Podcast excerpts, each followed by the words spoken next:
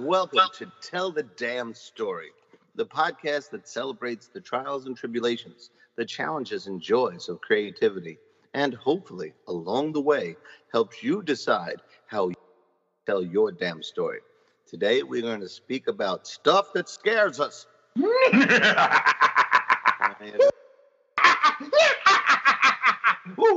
Okay. And that's the first example. Um, and who's doing this was me, Chris Ryan, is a former journalist, longtime teacher, and an independent author. Well, I can now officially say hybrid author, author because last week um, at um, Bouchercon, uh, I was officially published in that uh, anthology. So yeah, I am officially hyphenate. I am a hyphenate. So there you go.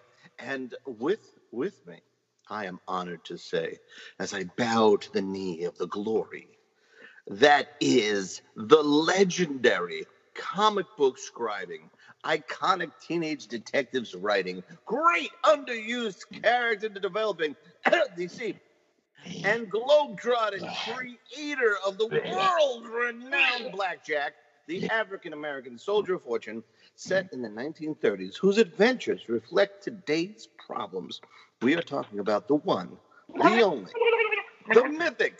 Alex. Yeah, yeah, yeah, yeah. Oh, oh, yeah. oh God, what was that? okay. It sounded a lot like the Tasmanian Devil, which is uh, kind of appropriate for our yet another pre-Halloween uh, episode. That's right. We only got a few more days before that moment. But I hope you folks appreciate what I sacrificed to make those sound effects. That was very scary. And after Halloween, it gets really scary. All right. So, uh, how are we going to talk about this? What's going to go on? Well, let's just this is quickly. You know, you mentioned Bouchercon, so let's once again, yeah. folks. You know, this is very important that, that you have made a transition in your writing uh, journey that you know is well worth taking a moment to mark that time again, which is great, fantastic. And uh, I mentioned you. Uh, I was teaching a mystery writing uh, course earlier today, and I mentioned you, and they would like you to um, to do a guest appearance on one of our Facebook group lives. So you're going to come do that and talk about this very thing. This yes, very yes, thing. Sir. Yes, yes, sir. I will. Good. Yeah. That would be very nice. Thank you very much. Just tell You're, me when Thank you very much. Thank you. Thank you. Thank you very much. Okay. Uh, so we will. Me when and where, and uh, we'll take care of that. That's cool. Yeah, yeah. But again, congratulations, Chris. Well, thank you. It was uh, it was very cool. Uh, unfortunately, you know, COVID 2020 uh, uh, put um, a different spin on it. So it was remote Zoom Zoomified Bouchercon. Yeah. Let's hear it from um, virtual. Or else I would have been in Sacramento, but uh, that's okay. Yeah, that's um, right. The goal was met. No matter what it, it didn't the stop. Line was in the yeah. goal was met. COVID nineteen, COVID twenty twenty, COVID whatever. It didn't stop you. You made it. I said, just more. Boy, took them took them. Okay. So uh, copy should be coming, and then I'll hold it up to the screen, and we'll talk about it. And I'll tell everybody who's in it. And, oh, yeah, I will buy a copy because you got to got to support. Got to support. Well, I, I last time I checked, it was um, in transition from where it would could be exclusively ordered to wide uh, distribution. So that hasn't kicked in yet. And when it does, yeah, we'll be. yeah, yeah. We'll be whoring that. Let us not run from that. Yeah. Okay. Okay. So this is good. Um, interesting, interesting week. Um, I guess for me, the the thing that I was is I spent this past week teaching a mystery writing course, a boot camp, um, uh, a short one, small one. You know, so that's just hitting some of the salient points. But it was a lot of fun. Uh, it was great seeing people come up with their own original ideas for stories uh, working through developing characters and so forth, and seeing a lot of what we talk about uh, blossom in them. You know, I got a big kick out of watching people find their voice or their idea uh, for this particular story, and I'm really looking forward to over the next few weeks because we're talking we're talking about short stories. Um, I'm looking forward to seeing them complete at least a rough draft so that we can celebrate that. So that was part of my week. Fantastic. Beautiful, beautiful. Oh, there's one other thing. What, sir? What, sir? What, sir? Well, yesterday I debuted on my Chris Ryan Writes YouTube channel um, a new YouTube show because there's, you know, the world just doesn't have enough YouTube shows. And well, it's called, uh, yeah. That's right. It's called Late to the Party. and uh, that allows me to talk about books that I love, occasionally albums or or a movie or a show, but mostly books. Um, and uh, just say, you know, it's maybe past the uh, public relations or promotion height, Mhm. but I'm still, wow, you know. So I started with Blacktop Wasteland by S.A. Cosby. It's a great, great modern noir. It came out this year. Uh, you know, this year has been so long, it feels like it's been three years, but it came out this year. And, and um, I finally got to read it, um, and it was fantastic. And uh, I got to kind of cheer it on for a little bit. And I put it out and uh, put it on social media, and the first person to like it, S.A. Cosby, which was a really cool thing. So that was very nice. Excellent. Um, but it's it's just uh, if you love books, it's I'm trying to keep it three minutes. This one went over. It was three minutes twenty seconds or something. Oh my God, that's it. Cut, cut, cut. Yeah, so keep it at like the the, the length of a Who's your favorite rapper? Someone Reynolds. sent you. Someone I sent you. I sent you uh, a Hozar about. What's it? Who, who's who that? Who that? Who that? We had him on the show Omar. after Omar or before Omar. Inspired Omar. Oh, Tony Jackson. There you Tony go. There you go. Sorry, Jackson. Tony. Yeah, yeah. I gave him a shot. Tony, you know, you know, Tony, we had on the show. You talked about Tony since I think he was born. Uh, he, he was a student of yours Almost like in high school. No, he was never a student of mine. He was never. I think Uh, I worked with his mom, and then he was at Rutgers. I'm, I'm, I must have just missed him. He was at Rutgers, and he came in with his um, spoken word, right. and then now he still does that, but he also does, you know, rap of both political and elementary school. Yeah, yeah. This which is so cool. this is what I want. This is what I just want to bring. You just shine a light on. We've had him on the show here several times, folks, as part of the team here. Omar and and and and Tony great, great, and they'll be back. Don't worry. But uh, Tony just just cut loose with a piece that I just so loved, and I, you know, I think you shared it with me, and then or was that uh, was that multiply? Yeah, yeah, yeah. You know, just multiply, and it's just it is just so well done. And it's it's an you know again spoken word, rap, whatever you want, whichever aspect of that category you want to spend time with. Right. It's just so flexible, you know. And the quality of the work is the reflection of the quality of the people involved. Yeah. So um, this one piece he just did was just so well done, and I just had to shout out. So Tony, you know, if you listen to this episode, Tony Jackson. Yeah. Yeah. And Yeah. you know what? I mean, it's we really haven't had Schoolhouse Rock in 30 years, right? As a matter, we just lost the man who brought Schoolhouse Rock in, into existence. These, you know, a hip hop, spoken word, uh, rap, mix it all together, uh, version of what that is, you know. Um, and it's interesting because he'll do the elementary stuff he tends to do in bright color. Right. And the political stuff is straight up black and white, starkly black and white. I don't know if that's always the case, but I, if- I, I, I would think it's a it's a form of branding. I would think it's a way of him identifying, you know, what he's what what the piece is about or the feel of the emotions of the piece. I was just looking up his um because I want to be able to talk uh to, to shout out his um his Instagram. Um he rhymes with me, all one word. Spell that. He rhymes with me. H E R H Y M E S W I T H M E. I know why we push it all together. It looks like some kind of big old fancy word. Yeah, that's right. He rhymes with me. Yeah. He rhymes with me. Yeah. So Very check cool. out on Instagram, folks. Okay, so Halloween, horror, uh, supernatural. That's what we're here to talk Just, about today. just a point of clarification. yes. Tony Jackson is neither Halloween nor a horror. Okay, let's go. No, he's not a Hawa either. Okay, so, right. no, Go we ahead. just wanted to shine a little light on Tony just because it was was a great Oh, week, Great stuff. and I Great saw that and some Yeah. great stuff by him. So, um, Halloween and scary stuff, and you know, yes, I, I will start out by saying that, and and you know, uh, Chris is always just so quick to point out that I am a senior c- citizen. Um, so I go You back. Were. You Yeah. were a senior wh- what am I now? about 20 years ago. Oh, go eat short. Okay.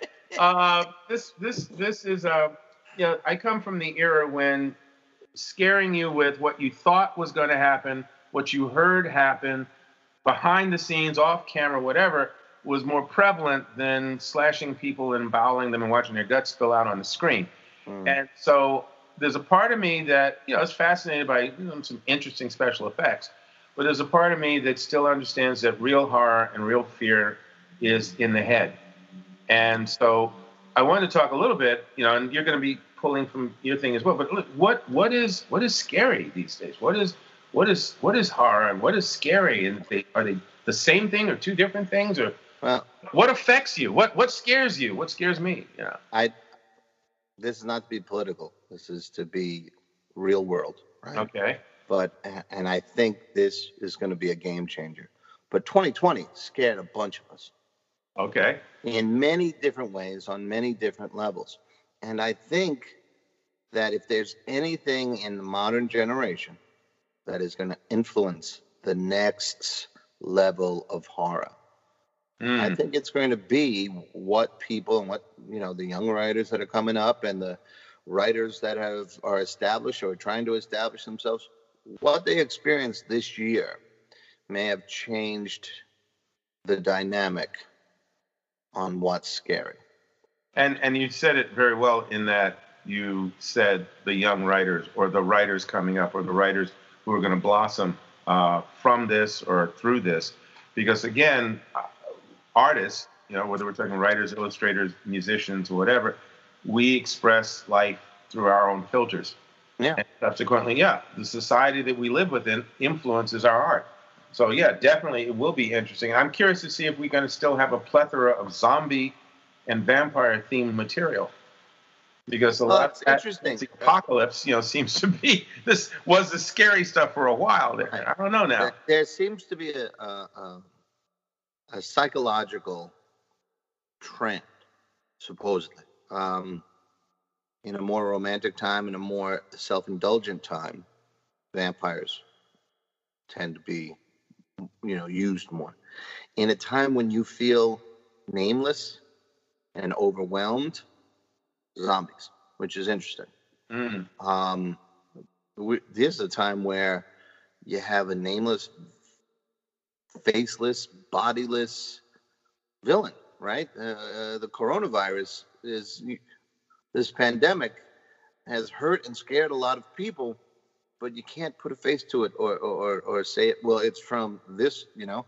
Um, some people do assign it a, a, location of start, but it's around, it's everywhere now. So yeah, and yeah. it doesn't care what you say about it.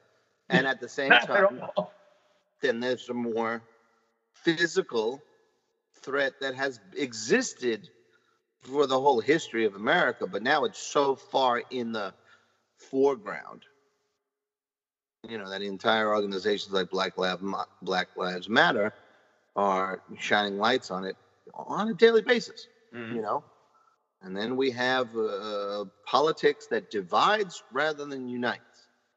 And uh, that whole tearing of every aspect, you know, uh, and coronavirus has affected our health, our economy, our social uh, interaction, yeah. our relaxation, our sleep, you know. So I, I think it can't help but influence. And I don't think there's going to be, you know, a hundred coronavirus uh, publications, or there shouldn't be. But there's subtle ways. Like I can't wait to see what Stephen King and other established people were writing during 2020. Not what they had written, you know, 17, 18, 2019, and it just it's coming out now right because you know how publishing is but with all this time those who write have been writing, mm-hmm. or those who have. I want to hear, you know, some of my favorite artists. I want to hear what albums they're coming out with. Springsteen just uh, uh, dropped an album, and it's fascinating. There's a great song on it called "Ghosts." You know, it's about um, part of it's about aging, but part of it's about loss. Mm. You know, and I, I'm I I think that we're gonna we're gonna see a lot of art that way. Well, And well, today we should talk about some art that, that is here now and uh, scares us or or delivers a scare really well. Well, I would I would say you know let's let's look at that um, too because again everything's gonna everything ties together, folks. So stay with us. So you you actually pulled from your shelves from from the from the library that is beneath. There's but his house has books on shelves, but beneath his house, beneath his house, In the catacombs, in the catacombs there they go on all the way to I think Paterson, you know, New Jersey, because that's like you know another 20 miles. You've got books, so you reached in there and you pulled books from the shelves. What have you pulled? It's called the book cave. book it, book it. Now- Once in a while, I see a signal in the sky, yes, an open book, open book, right? and then I drive out into the night in a bookmobile. You'll be fine. All right. So the first thing I'd like to share. Sidekick Is- named Leaf. I'm sorry. What? You either have a sidekick named Leaf or Page. I haven't decided which. I'm going to tell my friend Paige that that's, that's what you said. All right. So this is uh, uh, um, one of two anthologies that came out from uh, Kandisha Press in 2020, and that's a, uh, a, a female imprint, and it's the 2020 Women of Horror anthology. And I finally just started getting to it. Um, uh, it was rec- I have to recognize a, um, a YouTube and Twitter book reviewer called Well Read Beard. What a great name. Well Read Beard reviewed both of the um, both Under Her Black Wings and 2020. Graveyard. Wait a minute, hold that up again.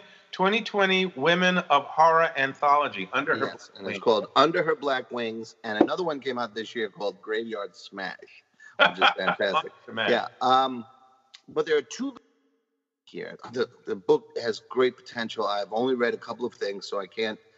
Uh, there's a review will come. I mean, late to the party. Um, but I wanted to share since we're talking about this today. Uh, two bits. Okay.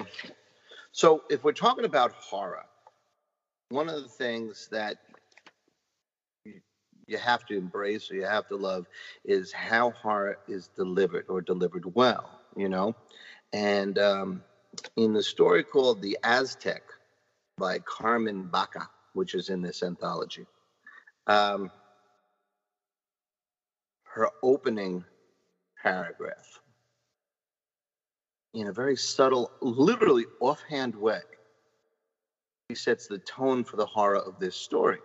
And, uh, you know, I hope Carmen doesn't mind, and I hope Kandisha doesn't mind, Kandisha Press and the Women of Horror. Hopefully, this will drive some sales too there. But here's the opening paragraph of The Aztec by Carmen Baca.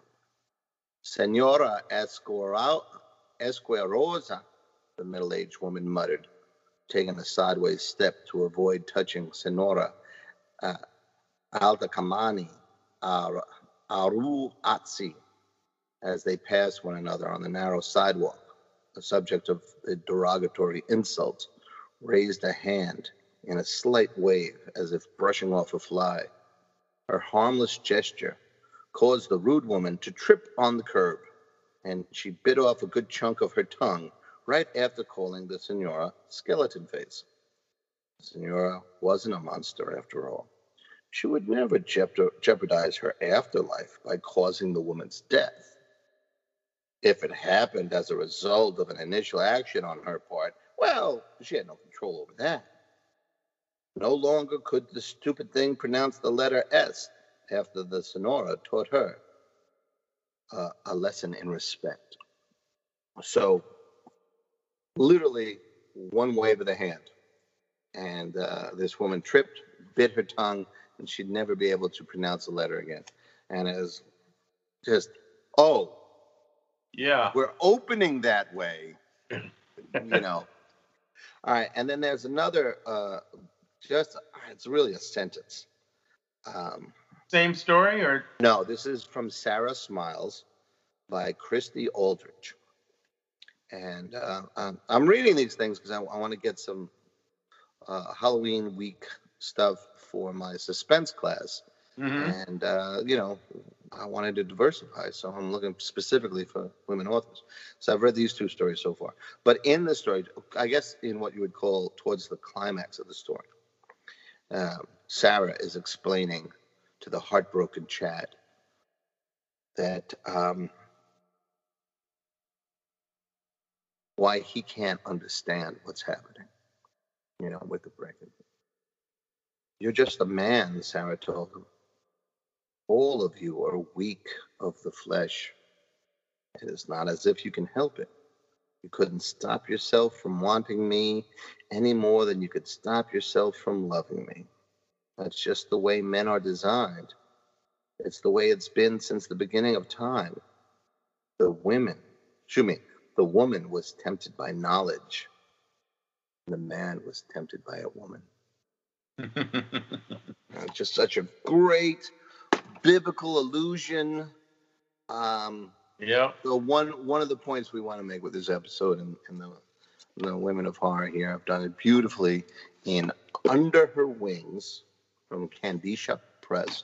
Right. Uh, one of the ways to do it is to write really well, and, and yeah, and I think both those examples give us some uh, some insight into how you know that that offhand way that caused that, and then that frankness yeah. and subtle bi- biblical allusion was just really really cool. And there's tons more treats in there, so check that out. That's with the knife, as it were. Yeah, yeah. There's there there are things that you know when you look at how you create characters, there are certain things that types of certain types of people are compelled to do. It is their nature. And depending on who they are and who they're interacting with, this will work for you or against you. Mm-hmm. Uh, one of the I cannot remember the name of this horror story, but just as you were reading it, it came to mind. This reporter who mistreated women. I mean, he was, he's a very vain man, but a very successful reporter. He always got the stories he went after, and he kind of used this woman to invade this or sort of slip into this organization of, of wealthy people because he wanted to get a story and some dirt on them. And the very fact that he abused his relationship with this woman and was used to it, he was a womanizer. Um, he then succeeded in tricking her into helping him get into one of their secret meetings, only to find out that upon her realizing what he had done to her, she alerted them. So, yeah, he was in their secret meeting as the meal. there you go. yeah, you know, and there was no escape. You know. Nope. Uh, it oh. brings to mind Rod Serling in Twilight Zone to serve man, right? Yes, yes. Um, one of the people who was involved with Serling and, and Twilight Zone was a guy named Richard Matheson. Ah, yes, yes. Right? Good and segue. Good segue. Nice segue, isn't it? Yeah. And this is I Am Legend. And the point I wanted to make with this one is um, it's a great reversal, a great twist on the vampire legend. You know, um, usually in a vampire story, there's uh, there's the vampire. You know, um, it was Bela Lugosi's birthday. Uh, my friend Mike Rogers puts up stuff, and uh, he put up it was Bela's birthday on October 20th. So uh, you know that's the mind you know most of us have um, of uh, vampire. Vampire, yeah. From um, certain age group, yes. Certain age group, but Matt Matheson, he turned it around, and in the this is like 18 pages in. It's uh, probably the third chapter or so, maybe. No, it's all part one, but it's the 4th mm-hmm. section or something like that. Um, and he is going through, about his life, uh, the main character, and um, Robert Neville is the main character and the only thing he's always keeping an eye on is uh, sunset. And he has to be aware of sunset. So you start getting a hint. Oh, there must be a vampire in the neighborhood, right? Mm-hmm. Right. Um, but it seems like a normal life. He seems very, uh, uh, very much in solitude, and he has supplies and all that sort of stuff. But you know, um, so I have maybe four graphs. This is from I Am Legend, Richard Matheson. And what I want to show you is the introduction of the monster in a way that isn't, it goes against the grain of what we've been trained to expect. And, and, and that's another way of succeeding yeah. in horror. and for those of you who are thinking of the Will Smith movie, don't expect that. So go ahead. Yeah, don't. Yeah. Yeah. So and and this is you know they made that movie. They've made movie Three three, movies times. but they Three- never never really nailed it. You know, Yeah. and I think this is such a good book and such a good tale that you just film the book, the story. You know. All right. So this is uh, like I said, 18 pages in. The sky was darkening, and it was getting chilly. He looked up and down Cimarron Street, the cool breeze ruffling his blonde hair. That's what was wrong with these cloudy days. You never knew when they were coming. Ah, well, at least they were better than those damn dust storms. With a shrug, he moved back across the lawn and into the house, locking and bolting the door behind him, sliding the thick bar into place. Then he went back into the kitchen, turned his chops, and switched off the heat under the string beans. He was putting the food on the plate when he stopped and his eyes moved quickly to the clock. 6:25 today. Ben Cortman was shouting, "Come out, Neville!" Sat down with a sigh and began to eat. And only 18 pages into a great novella, but that's that's the vampire. The rest of the neighbors, uh, you know, and it's just uh, uh, spoilers if you haven't read this book since it came out in I think early 1950 50s, early something. 60s. Yeah, yeah. Sorry, spoiler. Um, but it's so beautifully handled, you know, and the idea of the mundane as tool of horror. hmm I mean, it's just so fantastic. I am not going to give away the ending, but I will say that you set that up very nicely. And folks, the ending of the story flips you again. Yeah. And All right? You know, if you haven't read it, go go to the library. Go Yeah. go. You can get it anywhere. It yeah, just- get it online, whatever. Just just read it. It'll take what an hour? Yeah, yeah, about that, maybe an hour and a half. Yeah. if yeah. you know, you're a little slower on it. But yeah, now Yeah. I was talking about use of the mundane yeah. to scare. The king of that is Stephen King. Yes. Yes. And another great segue. Thank you very much. Another great segue. Segues are us here today. Yes, You just did that. Let's do my, yeah. Let me do Um, mine first, then yours. Okay. Um, I'm sorry. Let me do my Stephen King. Sure. Okay. sure. So, um, mundane. Uh, Stephen has this wonderful habit, wonderful habit in everything he's done that I've read, and I'm sure things I haven't read that he's done. He sets up the world that you're in. It is a Mhm. recognizable world. Mm-hmm. People are recognizable. You not that you know that individual, but you know someone like him. You know that lifestyle. You know that environment. Something about it says, "Yeah, I, I get it. I know this. I feel this. I've been there, or I've got family that blah blah blah." You're connected. Right. Even in the short stories, you're connected. You're connected just before the horror hits, just before the ugly comes out. And and in Salem's Lot, uh, and I read this probably within a year of it coming out. Mm-hmm. Uh, I knew this town by time everything started to go bad. And okay, I at that point I was probably about 19 or 20 something like that. And so I had no children of my own, I, you know, all this kind of stuff. But I knew the couple that had a baby. I knew some of these other things, and I just knew these people. And when it's a vampire story, when the vampires poison, the, the undead begin to to do what they're doing in the town. There's this one night in the story, this one night where the vampires come for this one character, and I am almost. I'm reading the book alone at night. What what was the logic? Mm-hmm.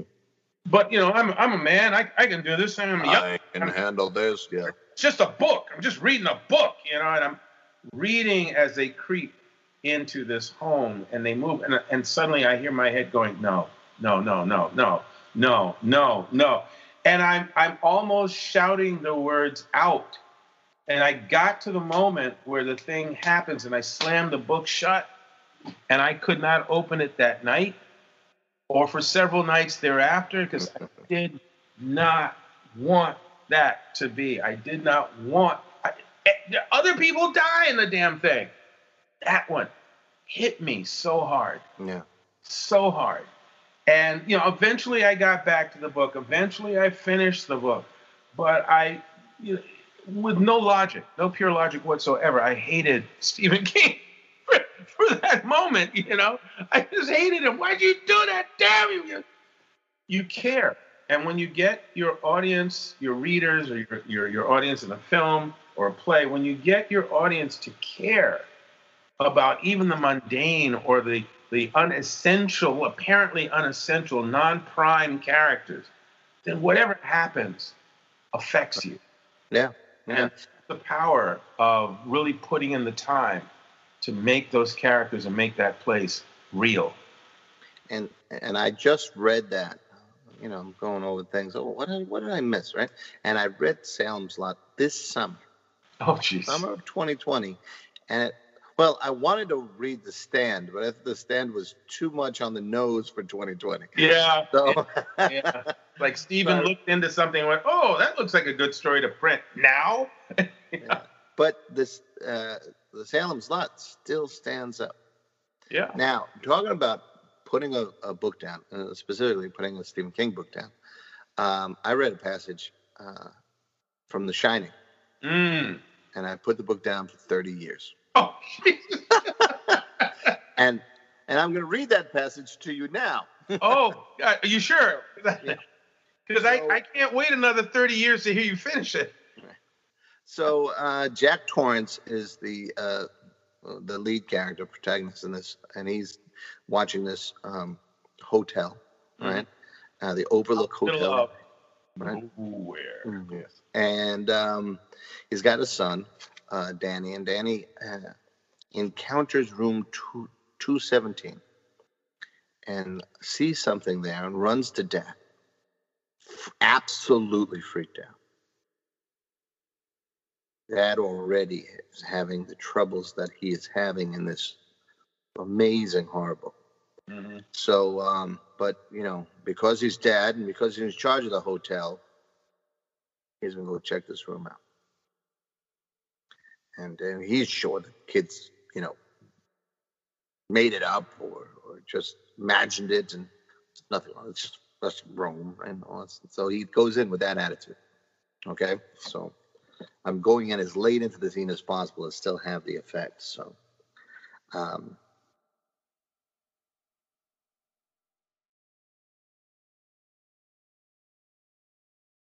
How's it so far? Yeah. I want to make sure that. Uh, okay, so. Uh, okay, so the the only thing he he finds uh, amiss with this room is that there's a um, bath mat laid out, and that should have been packed up. Mm-hmm. You know, whatever, long ago, right? So here we go from there. He went back to the bathroom doorway and stood in it. Everything was all right. The boy had been dreaming. Right? He had checked, he said something was in the bathtub. So he, he had pulled the shower curtain back. There's nothing. He even checked it was bone dry. Smelled a little bit of uh, cleaning uh, uh, product, but that's it. Right? So, boy was dreaming. There was not a thing out of place. There was a little puzzling about the bath mat, granted. But the logical explanation was that some chambermaid, hurrying like mad on the last day of the season, had just forgotten to pick it up. Other than that, everything was. His nostrils flared a little. Disinfectant, you know, that self righteous smell, cleaner than thou, and. Soap? Surely not. But once the smell had been identified, it was too clear to dismiss. Soap! And not one of those postcard sized bars of ivory they provide you uh, with in hotels and motels either. This scent was light and perfumed, a lady's soap. It had a, a pink sort of smell, uh, Camay or Lowila, or the brand that Wendy always used in Stovington. It's nothing. It's your imagination. Yeah, like the edges, nevertheless, they did move. They did not move. He crossed jerkily to the door that gave on the hall, feeling the irregular thump of a headache beginning at his temples. Too much had happened today, too much by far. He wouldn't spank the boy or shake him, just talk to him. But by God, he wasn't going to add room 217 to his problems, not on the basis of a dry bath mat and a faint smell of Lowila soap. He. There was a sudden rattling, metallic sound behind him. It came just as his hand closed around the doorknob, and an observer might have thought the brushed steel of the knob carried an electric charge. He jerked convulsively, eyes widening, other facial features drawing in, grimacing. And he had control of himself. Well, a little anyway. And he let go of the doorknob and turned carefully around. His joints creaked. He began to walk back to the bathroom door, step by leaden step. The shower curtain, which had been pushed back to look into the tub, was now drawn. The metallic rattle, which had sounded to him like a stir of bones in a crypt, had been the curtain rings on the overhead bar. Jack stared at the curtain. His face felt as if it had been heavily waxed, all dead skin on the outside, live hot rivulets of fear on the inside, the way he had felt on the playground. There was something behind the pink plastic shower curtain. There was something in the tub. He could see it, ill defined and obscure, though the, through the through the plastic, a nearly amorphous shape. It could have been anything. Trick of the light, the shadow of the shower attachment, a woman long dead and reclining in her bath, a bar of Lowila in one stiffening hand as she waited patiently for whatever lover might come. Jack told himself to step forward boldly and rake the shower curtain back to expose whatever might be there. Instead, he turned jerkily, marionette strides, and his heart whamming frightfully in his chest, and went back into the bed sitting room the door to the hall was shut. He stared at it for a long, immobile second. He could taste his terror now. It was in the back of his throat like the taste of gone over cherries. He walked to the door with the same jerky stride and forced his fingers to curl around the knob. It won't open. But it did. Turned off the lights with a fumbling gesture, stepped out into the hall, and pulled the door shut without looking back.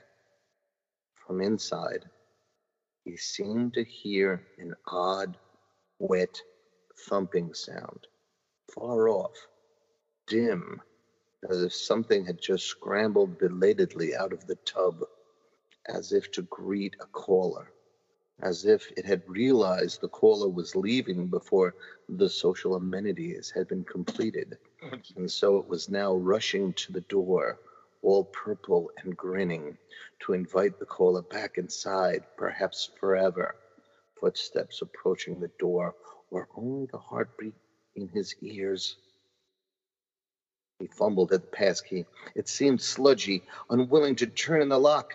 He attacked the passkey, the tumbler suddenly fell, and he stepped back against the corridor's far wall, a little groan of relief escaping him.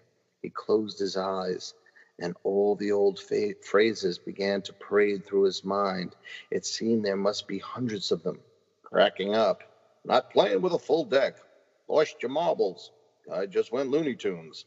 He went up and over the high side. Went bananas. Lost his football crackers.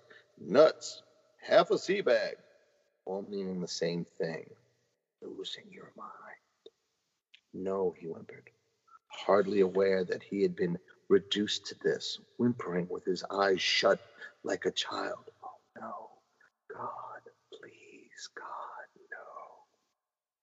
But below the tumbler, of his chaotic thoughts, below the trip hammer beat of his heart, he could hear the soft and futile sound of the doorknob being turned to and fro as something locked in tried helplessly to get out, something that wanted to meet him, something that would like to be introduced to his family as the storm shrieked around them and the white daylight became black. I'll stop it there. Every single thing in that scene is ordinary. Every single thing. And for 30 years, when I went into the bathroom, you know, if I went in the bathroom at two or three in the morning or whatever, I checked behind the shower curtain. okay. Oh. I, when I oh. finished reading that, I, it's not even the end of that paragraph. Closed it, put it on the shelf. It was uh, my brother Soupy's copy. I didn't go back to that book for 30 years. Ashamed, interiorly, quietly ashamed that I couldn't finish that book. I finally, you know, bought this copy and yeah, finished reading finished it. it. God damn it! Yeah, but that's still that's that that little passage, still. And what what did it for me was the doorknob. Yeah. if it had confirmed that something was on the other side. Right. And yeah. Yeah. yeah. And man. Now, here's the beauty of it. Here's the beauty of it. Unlike so many of the guts and gore things that are out there, you didn't see it. You never saw it, and I always think that's scary. That is scary because we have an imagination that can create things that will paralyze us, rivet us in front of an oncoming t- danger. Right. We can't move, and yet somebody, you know, and, and no no no disrespect to special effects people and mask and all that stuff. I think it's fun and wonderful and all that, but the theater of the mind is powerful. Oh yeah. Find the right combination of words to pull that off. Now, here, let me give you two interesting um, companions to this experience. One that will possibly not seem at all to have anything to do with this, but I mentioned last week when I was talking about vampires, by the way, and portrayals, Frank Langella. Yes. Frank Langella, consummate actor. Okay. Um, the reason I know that he's absolutely brilliant in his capabilities was that he did this throwaway movie. You know, and, and no disrespect everybody who made the movie, but it was it was a throwaway movie. One movie. Uh, because um, uh, Masters of the Universe. Okay. Okay, with Dolph Lundgren and Frank and some other people.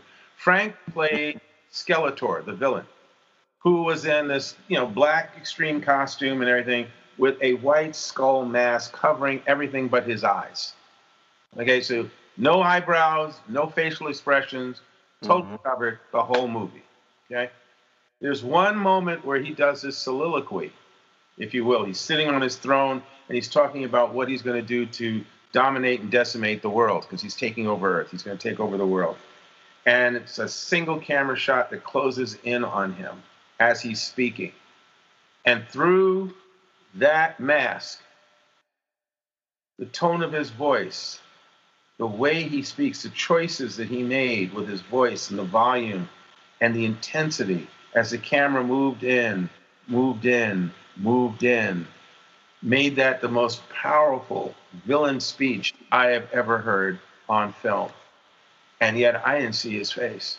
And I was I was remember sitting there going, This movie's this movie's a toilet. But I'm telling you right now, this guy scares the shit out of me, you know. You know, pardon my French. But this was this was that kind of thing where, you know, when I saw it, I was in I was impressed. I was moved. I was affected by his speech. So that's one. Uh, again, never seeing anything, no weapons, nothing, right? The other one is a, is a I guess a B minus movie that was made somewhere, I'm assuming in the 70s. I never really clocked it, called Grave of the Vampire. And it's not made with any well known actors, uh, but it opens with a, a, cemetery scene in modern times at that time. And the, the, the, the typical trope of a young couple, teenage couple, making out and maybe hoping for a little more in the cemetery. The appeal of that, I never got. I mean, I, I never understood yeah, backseat of a car, I get. Yeah, yeah, maybe somewhere in the basement of somebody's house. I, I understand that. I never understood go to the graveyard to get to make out or have sex. D- escapes me completely. But anyway, there they are, and it's again traditional in that it's a boy who can't wait to you know make the moves, and the girl's a little hesitant, but they're getting into it. And then of course comes the scraping noise.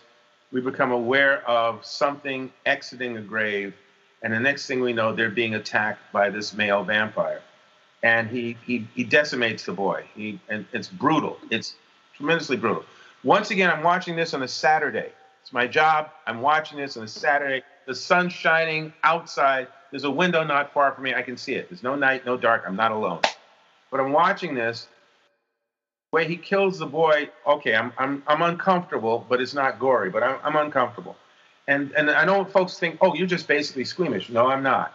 But it was something about the sound effect it was something about the action, the way, the choice that he made to do this that it disturbed me. So maybe it's not horrified, but I'm already off balance. Then he grabs the girl, and I'm expecting he's gonna, you know, rip her throat out or bite her and suck her blood or anything. He drags her into the grave he got out of. And the most I'll say is he doesn't kill her. Ooh.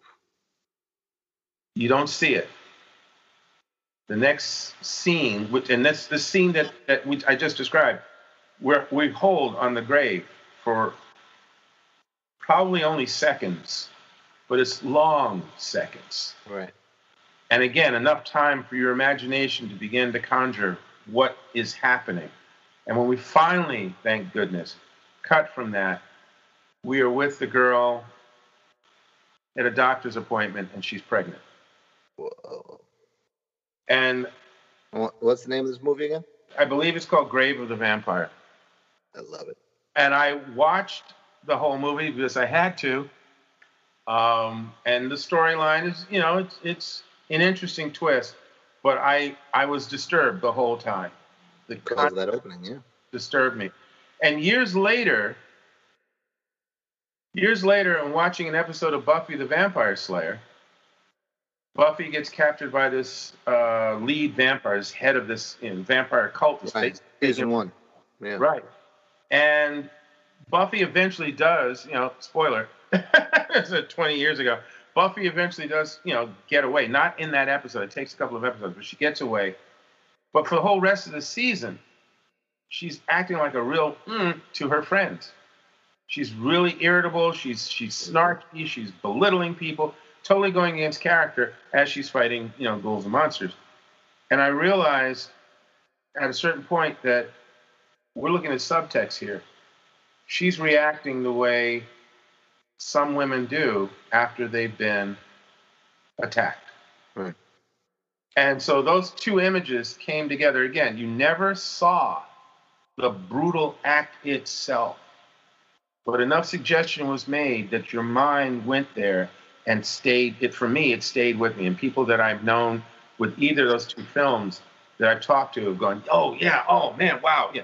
So sometimes it's it's not how much you show but what you suggest or how you right. set up and whether or not we care about the characters again. So i go back to that. Caring uh, caring for the characters is the, is the key thing. And then execution of course um, I got it correct. I may, it may not be season one of Buffy, so I don't want you know cards and letters. Uh, we're okay. Yeah, yeah please um, straighten this out. Yeah. Um, we got time for like one or two more. I have two quick things. Okay. Uh, Brian Keene, the Ghoul, is uh, in and around a graveyard, and uh, really well done. Uh, it, it, it's kind of like Stand by Me in a horror genre mm. and really well done. Um, again, it's it's pitting caring for those characters with you know the ghoul right? And mm-hmm. dealing with that horror aspect. Uh, really well done. Another thing if you're looking for it. The last thing you're talking about you know something scaring you and disturbing you. I, I when i was a kid i saw burnt offerings. This is like late 60s early 70s or something.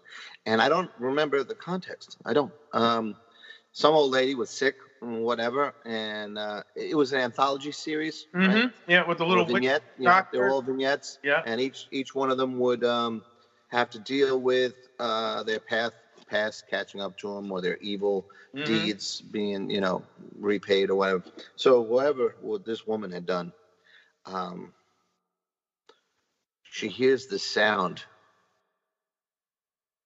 bam door you know? And then she hears this thing again slammed up the stairs and she's getting more and more scared you know? And um, she's rich she has a chauffeur and all this sort of stuff. Shades grin right? The banging is coming closer and then her double doors of her bedroom go slamming open. And it's the chauffeur with the shades and this just absolutely evil grin slamming in a casket into her bedroom. Like time's up blah blah blah. And the expression of the chauffeur.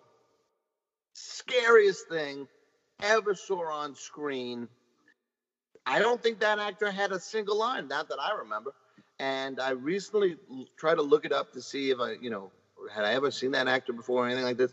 But there is a bit of a legend about that one little moment of being so damn scary. So I wasn't alone. But you know, everyone's scares are defined by themselves. We, Mhm. we, you know, it's what you bring with you and all that Yep. sort of stuff. Um, that fear of the uh, of the stranger who had ill intent and was having a great time with that ill intent has stayed with me. You know, as recently as a simple rebellion, there was a crew that was really having a good time doing their murder and mayhem, and it's the Yeah. roots are right back to the burnt offerings. You, you So, are, um, are so influenced by you know your life experience and also who you are.